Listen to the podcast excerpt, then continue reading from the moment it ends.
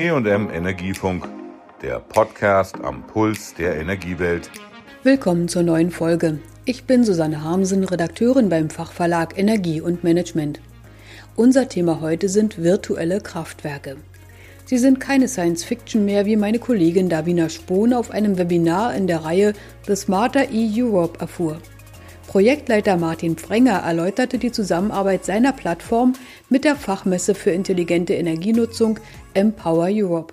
Smarter E steht für erneuerbare Energien, Dezentralisierung, Digitalisierung, kurz die Veränderung der Energiewirtschaft zu Nachhaltigkeit mit der Vision einer erneuerbaren Energieversorgung 24 Stunden, sieben Tage die Woche an 365 Tagen im Jahr. Virtuelle Kraftwerke vermitteln schon heute zwischen fluktuierendem Angebot, vor allem erneuerbarer Energieerzeuger, und Nachfrage oder Speichern. Darum standen sie im Zentrum des November-Webinars, sagte Martin Frenger. Die Verteilnetze stellen das Rückgrat der Energiewende dar und die Netzbetreiber übernehmen damit eine immer größere Verantwortung für das Gesamtenergiesystem. Die Antwort für diese Herausforderung ist in unseren Augen eine durchgängige Digitalisierung, möglichst dezentrale, erneuerbare Energieversorgung, Verteilung und Verbrauch müssen aufeinander abgestimmt werden. Seit elf Jahren ist Next Kraftwerke in Köln aktiv, wie Felix Lober, Manager für internationale Geschäftsentwicklung, berichtete. Heute betreibt sein Unternehmen eines der größten virtuellen Kraftwerke weltweit mit über 9500 dezentralen erneuerbaren Erzeugungsanlagen, aber auch Speichereinheiten und industriellen Konsumenten. Die aggregierte Leistung betrage mehr als 8100 Megawatt. Neben Deutschland ist Next Kraftwerke in sieben Ländern aktiv und stellt acht verschiedenen Übertragungsnetzbetreibern Regelenergie zur Verfügung.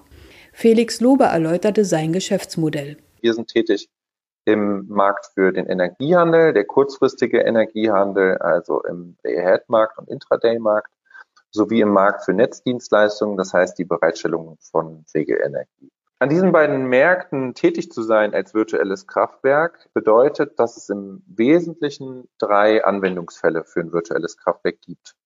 Das ist zum einen der optimierte Energiehandel, eben durch präzise Prognosen basierend auf Live-Daten. Denn wir handeln quasi heute die Energie von morgen und ähm, stützen uns dabei auf ähm, Wetterdaten, auf Wettermodelle, historische Daten aber besonders die Live-Daten all unserer Anlagen, die in unser virtuelles Kraftwerk integriert sind, die wir konstant im Blick haben, ermöglicht es uns eben, ähm, unsere Prognosen deutlich zu verbessern und bis zu einer Viertelstunde vor dem genauen Lieferdatum unsere Prognosen noch anzupassen. Dadurch kann eben der Energiehandel durch die Live-Daten optimiert werden. Dabei optimiere Next Kraftwerke nicht nur die Erzeugung gemäß der Marktnachfrage, sondern auch den Verbrauch angeschlossener Anlagen. Das spare für deren Betreiber Stromkosten und entlaste das Netz, erläuterte Lober.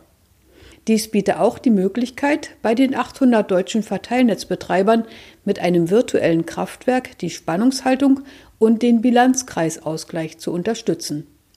Das zeigte Lober an einem Projekt für die Stadtwerke Haßfurt. Gemeinsam mit Greenpeace Energy und dem Stadtwerk im Norden Bayerns wird die Erzeugung aus erneuerbaren Energien mit dem Verbrauch der 14.000 Einwohner von Haßfurt ausgeglichen. Erfreulicherweise ist der lokale Verbrauch größtenteils durch erneuerbare Energien gedeckt. Wir haben etwa 500 PV-Anlagen mit einer aggregierten Leistung von 12 Megawatt und vier große Windparks mit einer Leistung von 36 Megawatt. Das heißt, wenn die Sonne scheint und der Wind weht, gibt es einen lokalen Überschuss im, im Verteilnetz. Und Ziel dieses Projektes hier ist es, diesen, diesen grünen Überschuss nicht zurück ins Netz einzuspeisen, sogar für schlechte oder sogar negative Preise wieder abzugeben, sondern ihn zu nutzen und mithilfe der Power-to-Gas-Anlage synthetischen Wasserstoff herzustellen. Da das Stadtwerk auch die Gasversorgung betreibt, kann das lokale Erdgasnetz mit dem synthetischen Wasserstoff aus der 1,2 Megawatt Anlage angereichert werden. Dadurch steht zugleich ein großer Speicher zur Verfügung, betonte Lober. Als Konsument könne man dieses Projekt über einen Spezialtarif mit Greenpeace Energy unterstützen und das Gasgemisch im Haushalt oder auch in der lokalen Industrie nutzen. Next Kraftwerke prognostiziere die Stromerzeugung der Solar- und Windkraftanlagen und steuere danach Erzeugung und Verbrauch sowie den Elektrolyseur vollautomatisch. Auch Regelenergie fürs Übertragungsnetz werde angeboten, betonte Lober. Technisch laufe das Ganze über das Leitsystem NEMOX der Next-Kraftwerke, das gerade mit dem Smarter E Award ausgezeichnet wurde. Tico Energy Solutions aus Zürich in der Schweiz bietet ähnliche Services auf einer anderen Ebene, erläuterte die Vorständin für IT-Sicherheit Sandra Trittin. Wir fokussieren uns auf Endkunden und kleinere kommerzielle Geräte zum Anschließen. Wir bieten eine End-to-End-Lösung, die sowohl Hardware beinhalten kann zum Anschluss der Geräte, als auch Softwarekomponenten nachher zur Steuerung im virtuellen Kraftwerk. Und auch wir arbeiten mit verschiedenen europäischen Übertragungsnetzbetreibern zusammen und sind jetzt seit Anfang diesen Jahres auch in Australien tätig. Ihr Unternehmen hat Geräte von Haushalten und kleinkommerzielle Anlagen mit über 40.000 Steuergeräten und einer Kapazität von mehreren hundert Megawatt unter Kontrolle. Das reiche von Solaranlagen über Batterien, Ladesäulen von Elektroautos sowie Wärme- und Kühlanwendungen. Verschiedene Anwendungsstufen erreichten verschiedene Nutzer, erläuterte Sandra Trittin. Mit Tico und dessen Plattform sehen wir hier drei verschiedene Bereiche, in denen eine Optimierung Nutzen bringen kann. Mit dem Home Energy Management System sollte die Lösung einen Mehrwert für den Kunden und für den Besitzer des Gerätes bringen. Hier hängt es einfach davon ab, welche Geräte angeschlossen worden sind. Das heißt, es kann sich hier entweder um eine Eigenverbrauchslösung handeln. Es kann aber auch zum Beispiel ein Peak Shaving sein, wie wir das hier in der Schweiz mit den Skigebieten zum Beispiel realisiert haben. Oder es kann sich auch um eine Alarmierungs-, Monitoring-Funktionalität handeln.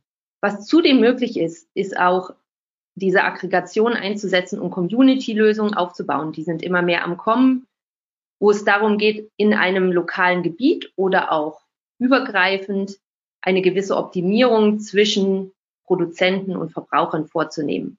Und dann gibt es die dritte Optimierungsstufe, das virtuelle Kraftwerk, sei es zum Beispiel im Trading, sei es für Regelenergie oder ähnlichem. Als Praxisbeispiel führte Trittin ein Projekt im französischen Markt an, an dem unter anderem der Energiekonzern Engie, der Mehrheitsgesellschafter von Tico, beteiligt ist.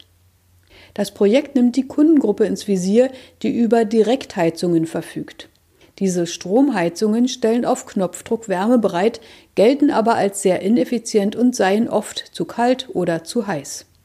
Über eine App ermögliche Tico diesen Kunden raumbasiertes Heizen, was deren CO2-Ausstoß verkleinere und helfe, Stromkosten zu sparen. Gleichzeitig bietet Tico den Energieversorgern eine Frequenzoptimierung am französischen Regelenergiemarkt an. Im Resümee des Webinars hielten beide Experten die technische Ebene schon für bestens gerüstet für virtuelle Kraftwerke. Allerdings scheitere es außerhalb von Deutschland, Frankreich, Österreich und der Schweiz noch an anderer Stelle, sagte Sandra Trittin. Auf regulatorischer Ebene kommt es je nach Land ja immer darauf an, gibt es einige Herausforderungen. Manche Länder sind für virtuelle Kraftwerke noch gar nicht geöffnet. Ein Beispiel ist Italien, das jetzt derzeit startet, sich langsam zu öffnen. Es geht in die Richtung, aber es gibt auch noch Märkte, in denen das bisher immer noch nicht ermöglicht ist, mit einem aggregierten Pool an Einheiten an den Märkten teilzunehmen. Das war die heutige Folge zum Potenzial virtueller Kraftwerke. Tschüss, sagt Susanne Hamsen. Das war der E&M Energiefunk. Bleiben Sie voller Spannung.